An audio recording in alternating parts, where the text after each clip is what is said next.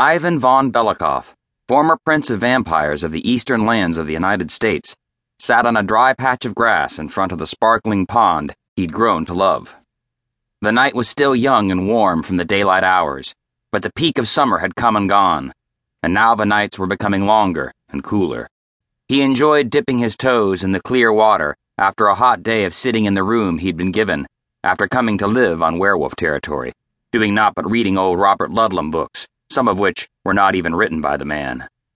The water was glorious, and so was his new home. It was freeing, being able to walk about as he wished. It was a pleasurable sensation he was becoming used to.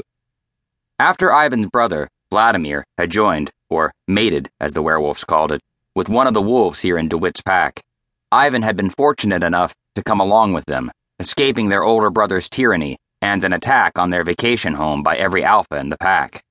This good luck was only due to the fact that he and Vlad got on so well. Ivan might be older than Vlad, but the other vampire had a habit of treating Ivan like he was the youngest in their family. Not that he didn't have his reasons. Those same reasons were also why the werewolf Eli was so keen on keeping Ivan close, which was another motive for Ivan to get away and enjoy the solitude of the pond, reflecting the silver light of the crescent moon and stars.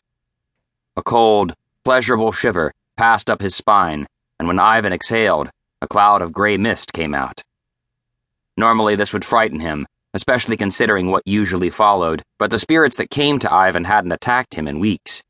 He actually hadn't seen any for several days now, and this spirit didn't give him the fearful shivers that the others did. This could only be one particular spirit, then. Good. He'd missed him. Hello, Eric. I was hoping we would see each other tonight. Eric spoke from behind him, just wanted to check up on you, see how things were doing. Eric came and sat beside him. The werewolf spirit was naked, as he usually was. The chill in the air did not go away, but Ivan was a vampire. The cold did not make him uncomfortable. The nudity did, but only in the beginning of their relationship.